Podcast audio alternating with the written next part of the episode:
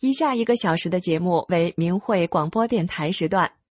明慧广播电台隶属于法轮大法明慧网，节目内容包括法轮功学员对真善人的理解和实践，以及从中国大陆获得的法轮功学员受迫害真相的第一手资料。这是明慧广播电台。各国大法弟子在向中国民众讲述真相，这是理性反迫害的和平之声，这是呼唤善良真诚的大忍之声。这是明慧广播电台，各国大法弟子在向中国民众讲述真相，这是理性反迫害的和平之声，这是呼唤善良真诚的大忍之声。听众朋友您好，首先为您带来法轮功真相系列。听众朋友大家好，我是心雨，今天是五月十八号星期四，欢迎您收听以下一小时的明慧广播电台时段的节目。我们节目播出的时间是北京时间每天下午五点到六点。首先为您介绍今天节目的主要内容，先是法轮功真相系列节目，接着有十分钟的新闻，然后请听时事评论。和同胞们说说心里话。之后再次是法轮功真相系列节目，修炼故事栏目将与您分享母女重病多年得法获得新生。在神传文化栏目里要讲的是浅谈礼。好，听众朋友，下面就开始我们今天的节目。在法轮功真相系列节目里，我们想告诉您。法轮功祛病健身效果为什么这么好？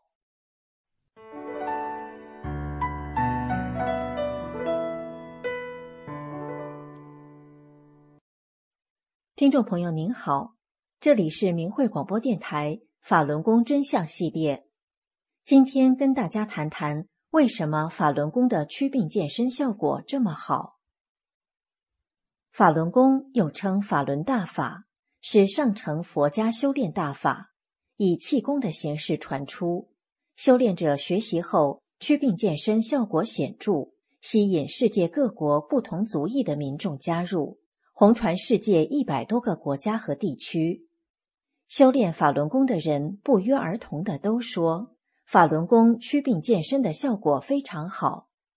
修炼法轮功后，原来身体五脏六腑的疑难杂症。在短时间内一扫而光，比如中国著名的歌唱家关桂敏，一九八三年正走红时被查出乙型肝炎、肝硬化，医生建议他静养，不要再唱歌了。十多年后，一九九六年三月，他修炼法轮功后，这些不治之症就好了。关桂敏先生说，练法轮功后变得身体非常健康。我才真正体会到什么是无病一身轻。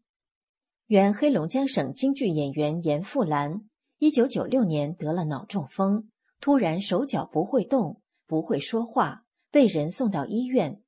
在打点滴时，他修炼法轮功的妹妹给他带来了一本法轮功修订本。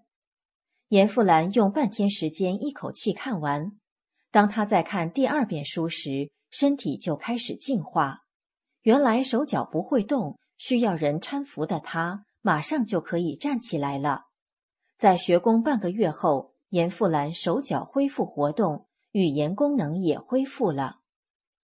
修炼法轮功后，身体得到迅速进化，原来的多种疾病消失的例子多得数不胜数。那么，为什么法轮功祛病健身效果这么好呢？法轮功著作《大圆满法》中写道：“法轮佛法是佛家上乘修炼大法，是同化宇宙最高特性真善忍为根本，以宇宙最高特性为指导，按照宇宙演化原理而修炼。所以，我们修的是大法大道。”书中还写道：“这五套功法远远的超出了一般的通脉法或大小周天。”它为修炼者提供了最方便、最快、最好的，也是最难得的修炼法门。随着修炼者不断按照法理去实修，提高层次，身体会越来越进化。法轮功的法理博大精深，更多更奥妙的身心升华体验，只有在实修中才会感受到。今天的法轮功真相节目就到这里。以上为您带来的是法轮功祛病健身效果为什么这么好？感谢大家的收听。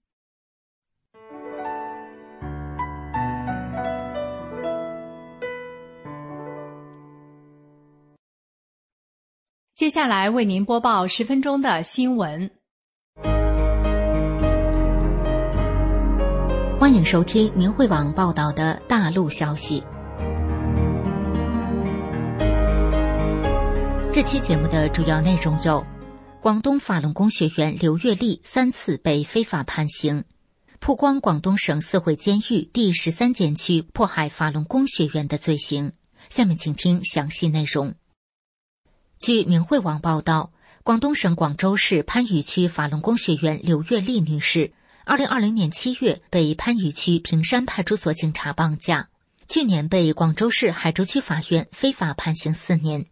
在中共对法轮功持续至今二十四年的迫害中，这是刘月丽第三次被非法判刑。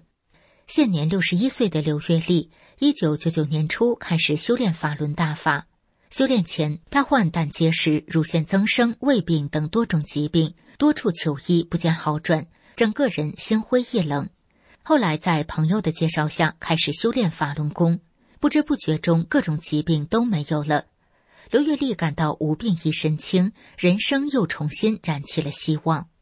一九九九年七月，中共迫害法轮功后，刘月丽由于身心受益于法轮功，希望世人不被中共的谎言毒害。二零零七年二月，刘月丽在广东省从化市给民众发放法轮功真相资料，被中共警察绑架，非法关押在从化市看守所。之后，刘月丽被从化市法院冤判三年半，被劫持到广东省女子监狱遭受迫害。二零一五年七月，刘月丽在坐地铁时给身边的人讲法轮功真相，被不明真相的人诬告。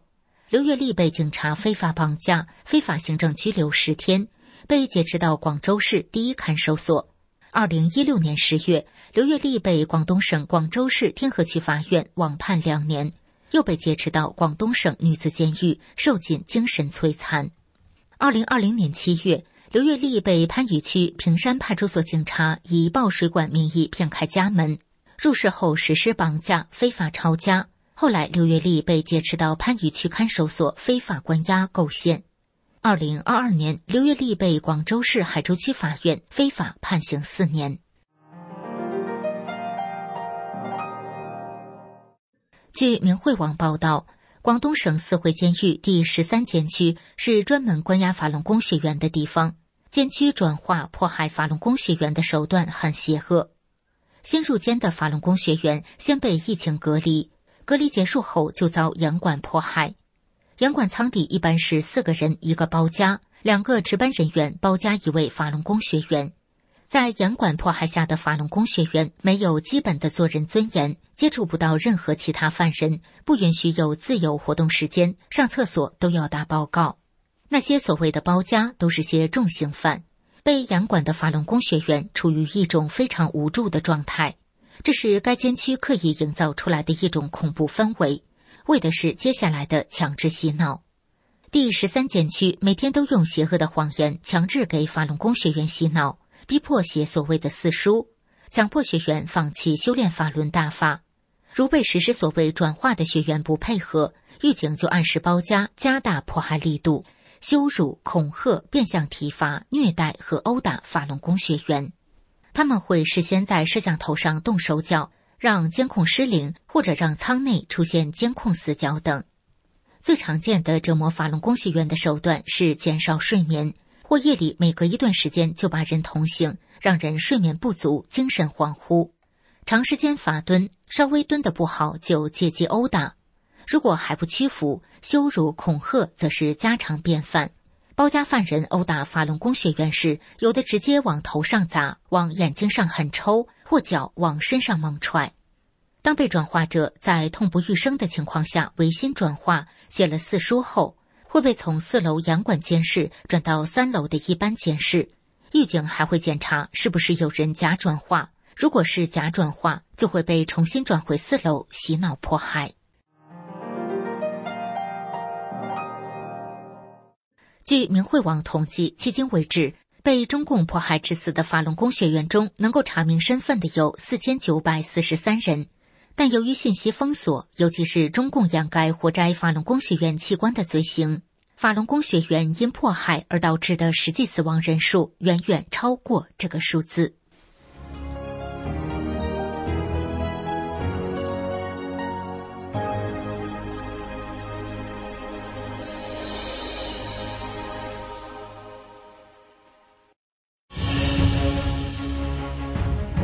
以下是明慧网报道的海外消息，主要内容有：美国国务院报告详列中共迫害法轮功学员案例；巴塞罗那健康展参观者表示，法轮大法传递着重要信息。下面请听详细内容。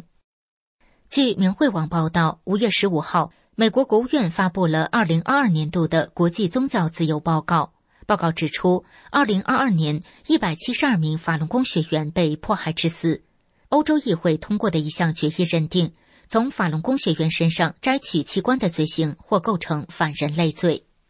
美国国际宗教自由大使侯赛因在当天举行的新闻发布会上说：“中共逮捕、监禁维吾尔人，继续迫害藏传佛教徒、中国基督徒和法轮功学员。”美国国务卿布林肯说。美国将继续支持这些勇敢的宗教自由倡导者。我们将在与政府官员的接触中，公开和直接的继续倡导宗教自由。美国佛罗里达州联邦参议员马克·卢比奥当天发表声明，谴责中共践踏宗教自由。他在声明中说：“中共已经成为迫害宗教的惯犯，其对维吾尔人和其他民族的种族灭绝行为就是明证。”除了继续骚扰法轮功学院外，中共近期还对国内的网络宗教内容实施禁令，并禁止境外组织在中国运营虚拟宗教信息服务。美国国务院的报告引用明慧网的报道说，二零二二年，一百七十二名法轮功学员被迫害致死，四百四十六名法轮功学员被判刑。中共当局以信仰为由，判处二十八个省和地区的数百名法轮功学员六个月至十五年不等的刑期，并骚扰和抓捕了数千人。报告说，中共拥有一个法外的党管的安全机构来消灭法轮功和其他被取缔的组织。报告还说，法轮大法信息中心表示，中共当局对在押的法轮功修炼者进行身体虐待和酷刑。七月。当局给一名前大学教授戴上手铐，将芥末水灌入他的鼻子，并对他进行性侵犯。八月，当局将一名摄影工作室老板绑在金属椅子上三天。十月九号，明慧网报道，黑龙江省女子监狱的工作人员对被关押的法轮功学员进行体罚，并怂恿其他犯人参与迫害。据明慧网报道，五月四号至七号，西班牙法轮功学院参加了巴塞罗那第三十届健康博览会，向民众展示了法轮大法的美好。本次健康展在圣乔治宫举行，吸引了五万多名参观者。本次会展中，三百多家参展商开展了超过三百五十项活动，其中包括两场法轮大法介绍会。在介绍会上，法轮功学员们向与会者介绍法轮大法，并进行功法演示。展会期间，法轮功学员每天在户外休闲区进行功法演示，并义务教功。参观者被法轮功悠扬舒缓的音乐所吸引，对功法表示出浓厚的兴趣。一些人在前几年就已经知道法轮功，也有些人则是第一次了解到这个功法。在得知法轮大法的益处后，不少人表示想去公园学练法轮功。维吉尼亚女士是本届健康博览会的一位参展商。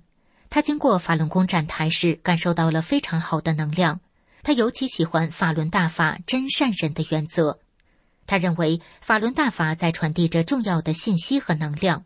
他说：“法轮功给我传达了平静、专注与平和的感觉。我想尝试一下。”最后，让我们共同关注一下三退大潮。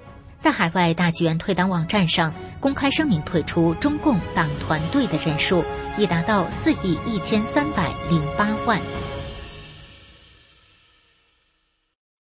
今天的时事评论题目是“和同胞们说说心里话”。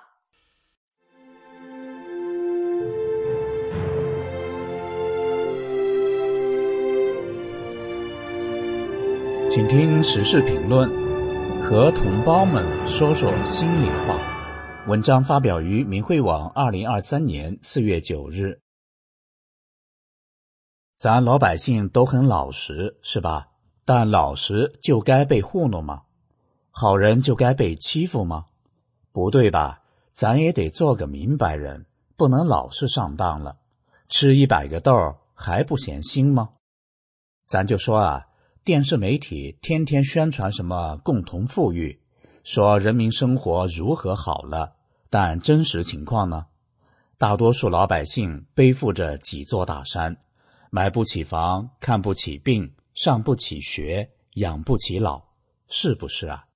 一家人辛辛苦苦几十年，不敢吃不敢花的，甚至也买不上一套房，就算勒腰攒肚的买上了。也只有几十年的使用权，当局这不是耍流氓吗？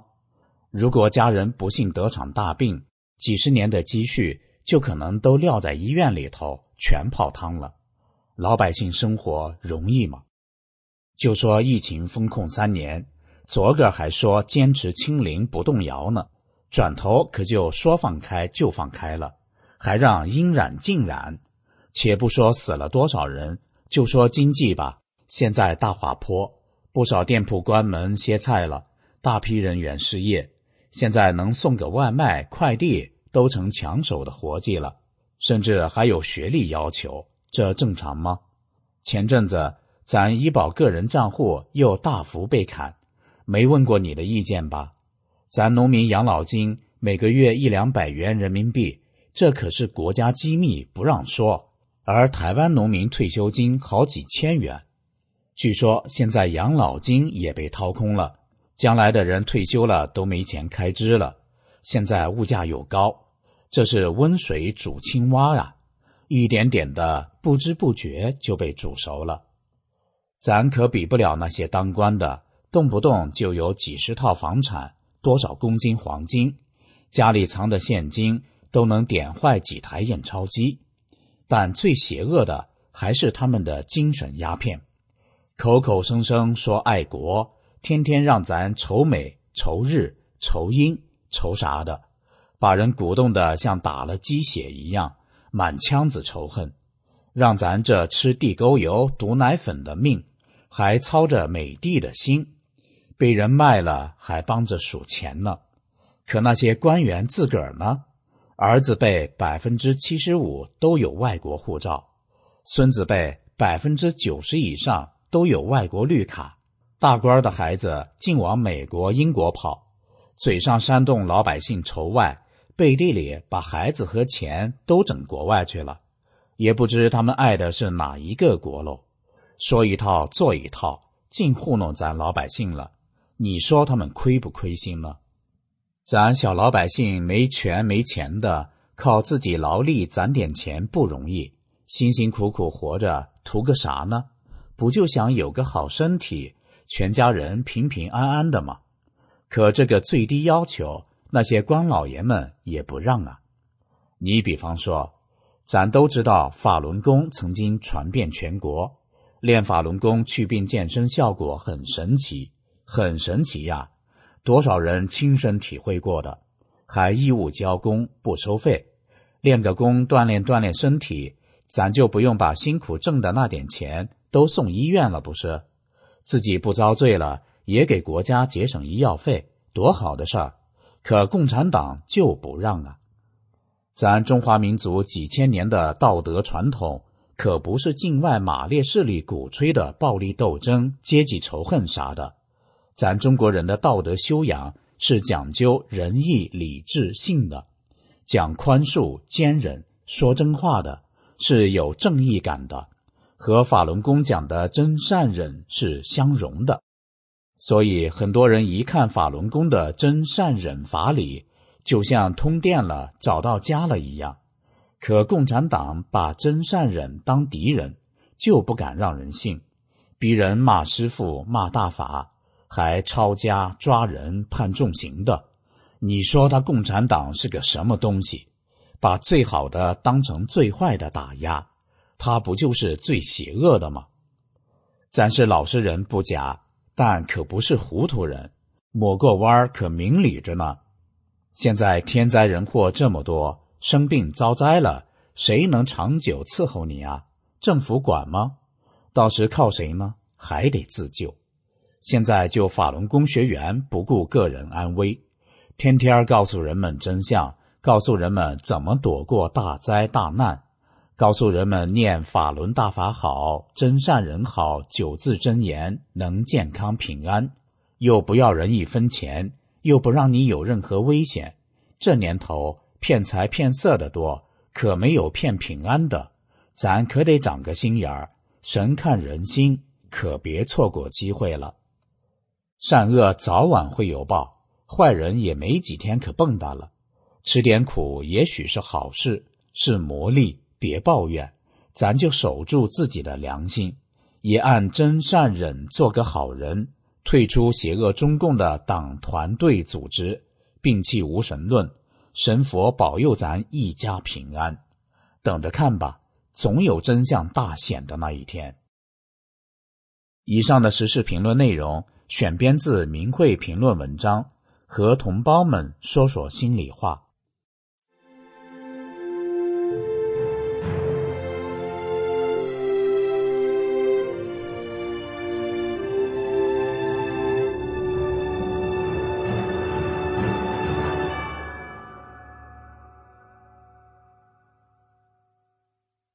听众朋友，您正在收听的是明慧广播电台时段。我们节目播出的时间是北京时间每天下午五点到六点。更多节目可以通过破网软件到明慧电台网站收听，网址是 m h r a d i o 点 o r g。欢迎您继续收听。下面是法轮功真相系列节目，请听：天安门自焚事件是中共预谋策划的。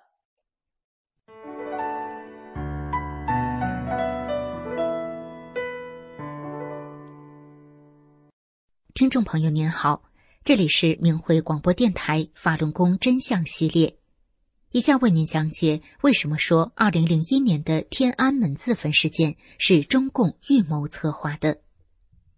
在天安门自焚事件发生以后，一位修炼法轮功的女检察官讲述了一个她亲身经历的事情。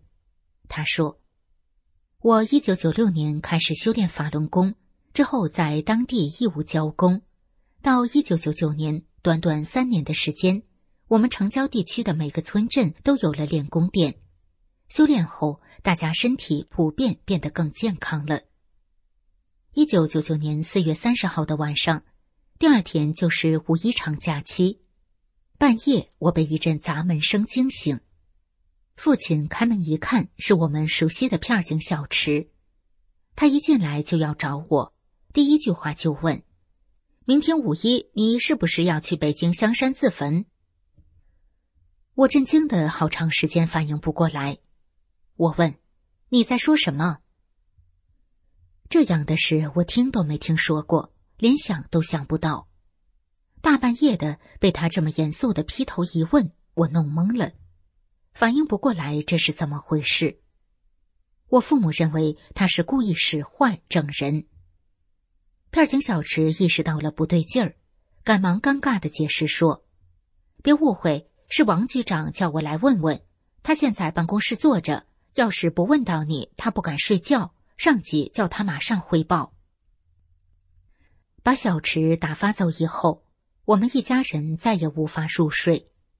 生活在中共体制下，人们都知道那个政权可以随意的栽赃抹黑别人，没有人是安全的。潜意识中，我感到一种未知的危险正在逼近。几天后，我看到网上爆料说，江泽民、罗干一伙编造谎言，说法轮功学员要去北京香山集体自焚。为了把谎言编得像真的，动用了中央办公厅下发文件给各地方，还动用武警在香山守着。这个所谓自焚的日期改了三次，结果没有一个法轮功学员出现。当地公安被折腾的半夜去法轮功学员家敲门，查来查去，没有一个人知道有这回事，谣言不攻自破。二零零一年，中共开始散布所谓法轮功在天安门自焚的谎言时，我突然想起那个让警察半夜敲门的香山自焚谎言。我想江泽民一伙挖空心思要给法轮功造谣。花了一年多找不到真的法轮功学员，只好弄了几个演员，就为把这个谎撒得更像真的。一个掌控国家政权的人，动用一切国家机器去污蔑一群手无寸铁、只为修心向善的练功人。在天安门自焚事件发生以后，一名身居海外的法轮功学员回忆说：“我有几个朋友是北京方庄的。”二零零一年一月二十三号，也就是所谓的自焚发生之前，我给北京方庄的几位朋友打电话问好，拜个早年。聊天中，他们提到，不知道为什么这几天派出所挨家挨户，还到单位通知大家说，今年年前不要去天安门和天安门广场。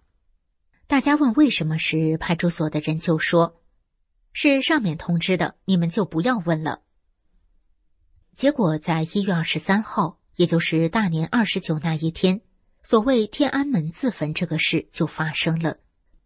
事后，我在和北京方庄的这几位朋友联系时，他们说，当他们在电视上看到这个所谓自焚事件时，突然就明白了，为什么年前上面通知不要去天安门和天安门广场，原来是政府在策划一场戏，怕老百姓到天安门去看出破绽。所以不让大家去。听众朋友，让我们思考一下：从一九九九年到二零零一年，从香山到天安门，为什么江泽民一伙那么想搞自焚？即使经过文革、六四等政治迫害的人，知道共产党本质的人都会明白，中共搞迫害的一贯手法就是先用谎言栽赃蒙蔽百姓。然后制造事端，煽动仇恨，最后实施血腥镇压。今天的法轮功真相节目就到这里。以上为您带来的是天安门自焚事件是中共预谋策划的。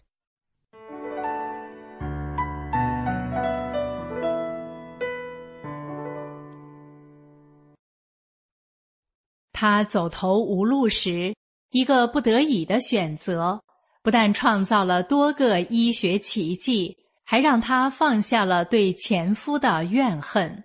今天的修炼故事是：母女重病多年，得法获得新生。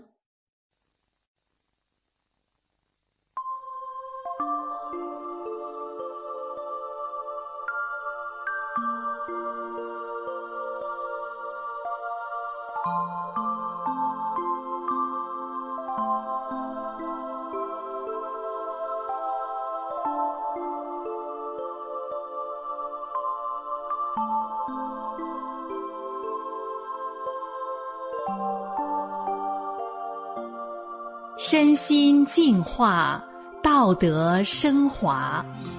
现在是明慧广播电台的修炼故事节目。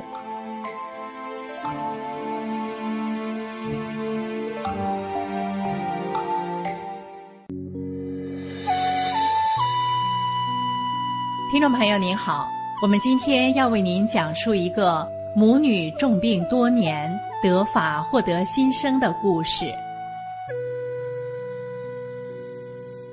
我叫新明，出生在六十年代的中国农村。我的父母都是文盲，家中姊妹多，生活很困难。我早早就结婚了，婚后生了一个女儿。由于我们夫妻二人都很勤劳，生活还算比较富裕。一家人虽然有些小吵小闹，但还过得去。可是，我与外人的一场冲突。彻底打破了这种平静的生活，我的大脑被对方打伤，住院两个月，留下了头痛的后遗症。丈夫胆小怕事，完全不敢出面帮我讨公道。我突然觉得嫁错了人，恨他没有担当。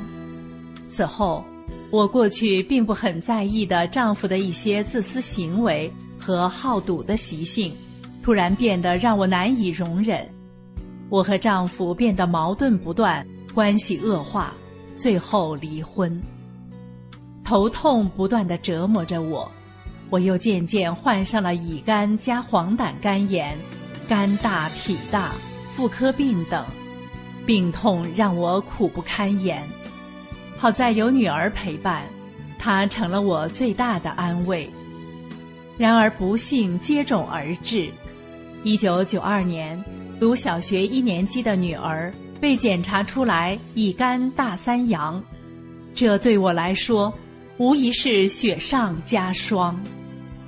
我带着女儿走了几家大医院，医生给她开了一种二十元一小瓶的乙肝药，外加其他药。这在当时对于我这样的农村家庭来说是很难负担的。没有钱的时候，我宁愿自己不吃药，也一定要给女儿医治。可是她吃了五年的药，检测结果还是三个阳性，一个都转不了阴。医生说，现在科学还没有发明出医治这种病的药来。女儿面黄肌瘦，软弱无力。每次带她去抓药或者买东西，很快她就喊走不动了。这时候，不管是在哪里，她都得马上坐下来。女儿小小年纪，就失去了孩子天生应有的朝气和快乐，心里布满阴云，做什么都没有心思，脾气也变得暴躁。我也是满腹的焦虑，满腹的无奈，生活好像一片漆黑，看不到光亮，而我的病更是越来越重，到最后下不了地，煮不了饭，好像只有等死的份儿了，但又不甘心，毕竟孩子还这么小。正在绝望的时候，一个法轮功学员找到我。叫我学法轮功，也叫法轮大法。他告诉我，只有大法能救我。其实，他之前就跟我说过这些，我根本不相信。心里想，大把大把的药都吃了，也没起作用。练个功就能好病，我实在不相信。可是此时我已无路可走，于是把心一横。反正医生已经治不了我的病了，我就相信大法了。从那时起，我就把药全都扔了，就全心的看法轮大法的书练功。一天天下来，我越来越精神，慢慢的我能煮饭了，还能下地干活了。一个多月后，我已经没有任何不舒服的感觉了。更神奇的是。我还能看到一些别人看不到的另外空间的景象，看到法轮在旋转，我高兴极了，赶紧叫女儿也来学。女儿看到了我的变化，也开始和我一起看书练功，并用大法真善忍的标准约束自己的言行。女儿修炼大法一个月后的一天，我们母女俩一起上街买鞋子。不知不觉中转了大半天，我忽然想起问女儿：“哎呀，今天转了大半天了，怎么没有听你说脚软呢？”女儿精神十足的对我说：“脚那才不软呢，再转一天脚也不会软的。”我听了这个高兴呀，由衷感叹大法的神奇。女儿检查出乙肝大三阳时，医生说，这个病不能剧烈的运动，所以整整五年，女儿从来没有上过体育课和参加过任何体育活动。她练功大概两个月时，体育老师竟然选她去参加长跑和跳高比赛。女儿切身感受到自己身体的变化，加上我的鼓励。大胆的去参加训练了，结果她在全区的小学体育比赛中跳高和长跑双双获得了第四名。大法不仅给了我们健康的身体，大法真善忍的原则还净化了我们的心灵。女儿做事情总能首先为别人着想，从不和别人争吵。令人意外的是，一直相貌平平的她，容貌也变得越来越美丽。初中时，竟然被同学们评为班花，而我也渐渐去掉了对前夫的怨恨和对他身边女人的妒忌。二零零零年的时候，我的前夫被别的女人把钱骗光后，得了脑出血。医学上叫蛛网膜下腔出血，他没有钱医治，就打电话给我。我想，我们虽然离婚了，怎么说也是缘分一场，再难也要帮他。我拿了钱给他交了住院费，在抢救室的费用是相当高的，而且这种病一般都要住院一到两个月，并且躺在床上一动不能动。大便、小便都在床上接，所以我不但要花钱，还要整天待在医院伺候他。前夫转到普通病房后，我叫他学法轮功，他说他不相信。我说，我们母女生病的那几年，借钱买药，我现在才把账还清，现在还要抚养孩子，我是没有钱再给你交医药费了。我只能选择离开你，管不了你了。他听我这样一说，就着急了，马上说：“我要相信你读书给我听嘛。”我告诉他，一定要用心听明白，不然也不起作用。他坚持说他要听，我一边照看他，一边给他读法轮功的主要著作《转法轮》，读了几天。他看起来好了很多，他自己也感觉好多了。再加上医院又让交钱了，我就对他说：“出院回家练功，好得更快。”他同意了，但是医生坚决不允许。医生说：“之前那个得这种病的人住院医治了三十多天，那人躺得太苦了，只想起来活动一下，并没有想出院。”结果站起来，血管被冲破，立即倒地而死。何况你们才只住院这么几天。我说，他基本上好了，回家去调养。医生根本就不相信，因为依照经验，这种病至少也要四五十天才能恢复。这么几天，病人感觉再好，也是不可能真正恢复的。我对医生说。我们离了婚的，我还要抚养孩子，我给他交了那么多钱了，我再也拿不出钱了。医生看我实在没有办法，就三次叫我出去签字，说出了意外跟医院无关，因为前夫没有父母，只有我签字。就这样，前夫住院十天就出院了。回家后，他每天认真的看书练功。过了几天，他觉得完全没有问题了，就出去开车挣钱了。他从发病脑血管破裂到能出去跑车，只有十五天的时间。难道这不是又一个奇迹吗？然而，这么好的功法，却因为练的人数超过了中共党员的人数，引起时任党魁江泽民的妒忌。进而发动了对法轮功的迫害。为了给迫害制造借口，中共编造了天安门自焚等一系列谎言，欺骗民众。前几年，我因为向人讲述法轮功被迫害的真相，被冤判入狱。派来监视我的犯人，听说我以前有严重的肝病，就向监狱里的卫生员报告了。卫生员说。我们看了他的化验结果，他的肝是正常的。现代医学也证实了法轮功可以祛病健身。通常肝病是需要营养好、休息好，还不能断药的。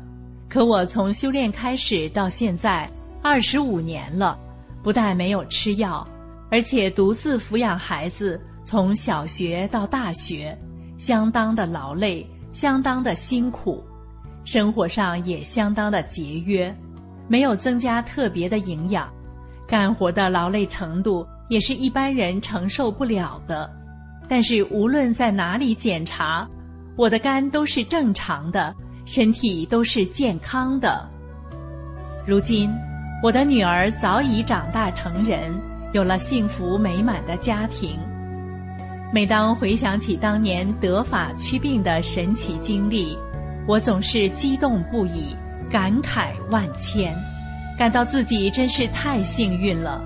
大法使我从对前夫的怨恨以及各种病痛的折磨中解脱出来，也把我的女儿从一个面黄肌瘦。软弱无力的丑小鸭，变成了美丽的白天鹅，并拥有了一个幸福美满的家庭。俗话说：“天有不测风云，人有旦夕祸福。”我也希望更多的人能了解法轮大法，和我一样摆脱不幸，生活幸福。听众朋友，我们今天的故事。是否令您也惊叹法轮大法的神奇呢？如果您想进一步了解法轮大法，欢迎您浏览明慧网，或许您能找到这一个个奇迹背后的根源。谢谢您的收听，我们下次再见。今天的神传文化栏目，让我们来听听。浅谈礼，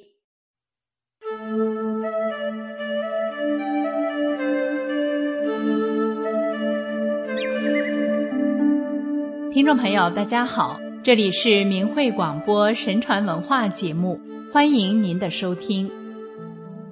谈到礼，大部分人想到的是讲礼貌、谦让他人，或讲再高一点，就是有规矩。全世界的人都说。中国是礼仪之邦，中国的传统文化也深深影响着西方人的思想行为。在文化最鼎盛的汉唐时期，更是让人都为之向往和崇拜。但是随着时间的流逝，所谓时代在发展，科学在进步，过度依赖科技的现代人，开始注重现实的得失。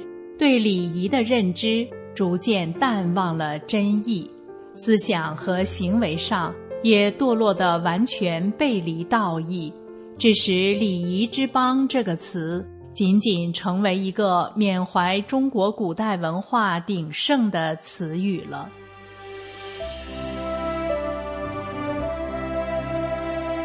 一礼，《说文解字》中说：“礼。”履也，所以事神至福也。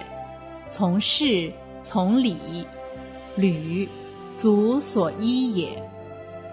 根据《说文》的解释，礼就像人穿的鞋子，如果不穿鞋就会光着脚，而人当然是会穿鞋子的。那谁不穿鞋呢？早期的原始人类不穿，因为那时还没有文明。再有就是禽兽了，也就是说，人是因为有了文明、有了礼而区别于禽兽。禽兽嘛，弱肉强食，再高的智慧就没有了，是完全不能和人相比的。人是最珍贵的，是有智慧的，但正因为有了智慧和丰富的思想。同时也会产生不好的自私的思想，于是神给了人这个礼，那为什么说是神给的人呢？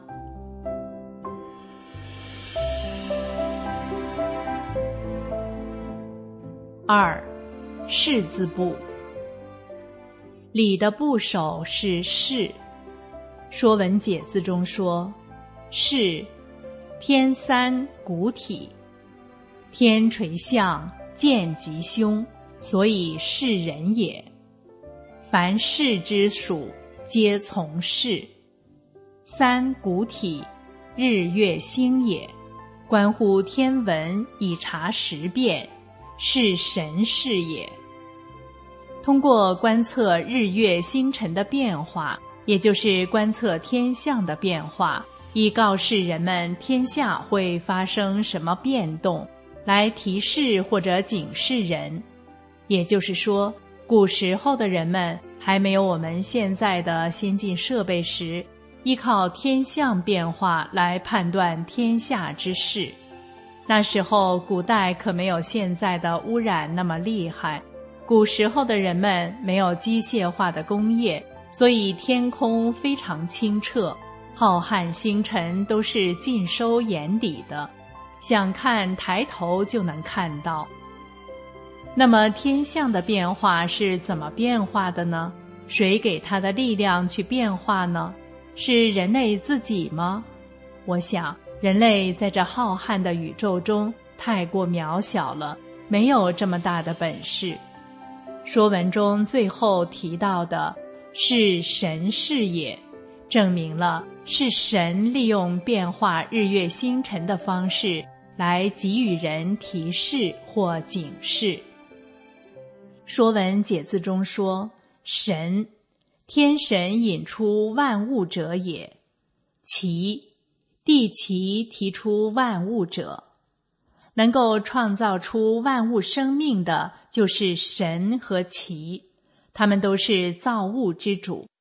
我们也是万物生命中的一份子啊，还是最有智慧的、最接近神的。因为古时候流传下的造人故事。几乎每个种族的造人故事的内容，都是神按照他们的形象特征来创造人类的。三，礼，正体字的礼，右边是礼。说文解字中说，礼，古代祭祀用的礼器。我们每个人都是天之子，是神亲手创造的结晶。我们的身躯和思想更是象征着神的智慧。打个比方，父母对自己的孩子都会给予厚望，会把最好的留给自己的孩子。神也是如此。于是，神利用天象变化来告诉人怎么做是对的，怎么做是错的。那时候的古人是非常明白这一点，于是他们的生活中很多事都是围绕神的意志去做的，并且他们懂得珍惜神的恩赐。我们看“礼”字的右边部分“礼”，古文“礼”像许多打着结的玉串，表示击鼓献玉、敬奉神灵，于是有了祭祀的活动。敬天地，敬神明，小到平民百姓，大到王公贵族，祭祀的活动从未缺席。不是谁去强制他们这样，而是每个人都明白这个道理，每个人都心怀感恩，并将这种意志传给下一代，也证实了古代最早时期是存在半神半人的文化。现代被党文化简化后的汉字变成了“礼”，右半部分变成了个竖弯钩，完全改变了“礼”字的真意。如今文字之所以不受重视，原因就是被简化后，很多字的意义现代思想无法解释，或者解释出来和原意是相违背的。对现代人而言，文字仅仅只是表达工具，知道表面意思就行，没有研究的必要。去掉了礼，也就去掉了人对神的敬意，人们没有了对神的概念，甚至极端到出现了无神论。所谓的无神论，无非就是抓住了一个把柄，那就是科学认识不到、肉眼看不见的。就认定是不存在的，这个理由我们稍微跳出这种逻辑来看就很牵强。我们从《说文解字》中就可以发现，所有士字部的字的解释都是与神有关的。礼，履也，所以是神之福也。福，福佑也，对神礼敬，会得到上天的庇佑而有福分。祥，祥和的祥，福也。喜，喜礼吉也，行礼或吉也。因为向上天行礼，表达尊敬而获得吉祥，等等，还有很多这类的字，我们不一一举例。古人用这些字告诉后人：礼敬神明，就会得到神的护佑；按照天道去行事，神会赐予福分。说看不见神，所以就不存在，可以肆无忌惮。所谓“我命由我不由天”的思想，做事就不考虑善恶因果，只要自己快活，想怎么做都是对的。如此反其道而行，那就用灾难来制约人，瘟疫、战乱、自然灾害，反正是不让他们再败坏下去。不好的只能被销毁。我们去查看历史的时候，就会发现这一点：产生灾难的前提都是这人变得不好了。那要是人人都向内反思，做好自己，提升道德，哪还有灾难呢？谁会去惩罚好人呢？所以，证明神存在的事情，从古至今数不胜数。最最明显的就是文字，古人将宇宙的一切用文字来向后人证明，这是不可否认的。神其实给人很多次机会，纵使有天灾的惩罚，还是留下了很多可挽回的人。就像我们的父母，无论我们做了什么违背他们意愿或伤害他们的事情。也许他们会用家法打骂我们，可他们爱护我们的心是不变的，依然苦口婆心的劝教。于是神派下来很多人，给予他们超凡的智慧，用言行来启发唤醒还在迷失的人。例如古代的圣王明君尧和舜。禅让的故事传为佳话和典范。商汤的宰相伊尹，周王朝开国宰相姜尚、姜子牙，开创儒家学说的圣人孔子，汉朝的兵圣韩信，三国的诸葛亮，不出茅庐便知天下事，明朝的刘伯温。与朱元璋的对话被记录下来的寓言之作《烧饼歌》等等，甚至人在极其败坏的情况下，神不惜亲自下世度人，经历无数的苦，遭了无数的罪，只为让人醒悟，返回原来的本性中去。例如释迦牟尼创立佛教，耶稣创立基督教。老子创立道教，一直到今天，在全世界流传的法轮大法，都是神给人挽回滑下来的道德、返回善良本性的机会，盼望着人类能够早早醒悟，重新审视自己，找回自己生而为人的真正原因。好了，听众朋友，今天的节目到这里就结束了，感谢您的收听，我们下次时间再见。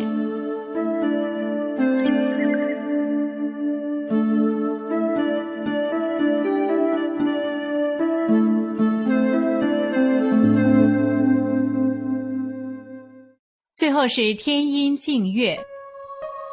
自从中共对法轮功长达二十二年的血腥迫害以来，无数法轮功学员的子女被学校开除、失去亲人、流离失所，甚至被迫害致死。与他们的父辈一样，承受了痛苦和磨难。仅以这首歌曲《思子吟》，献给在中国大陆被迫害的大法弟子的孩子们。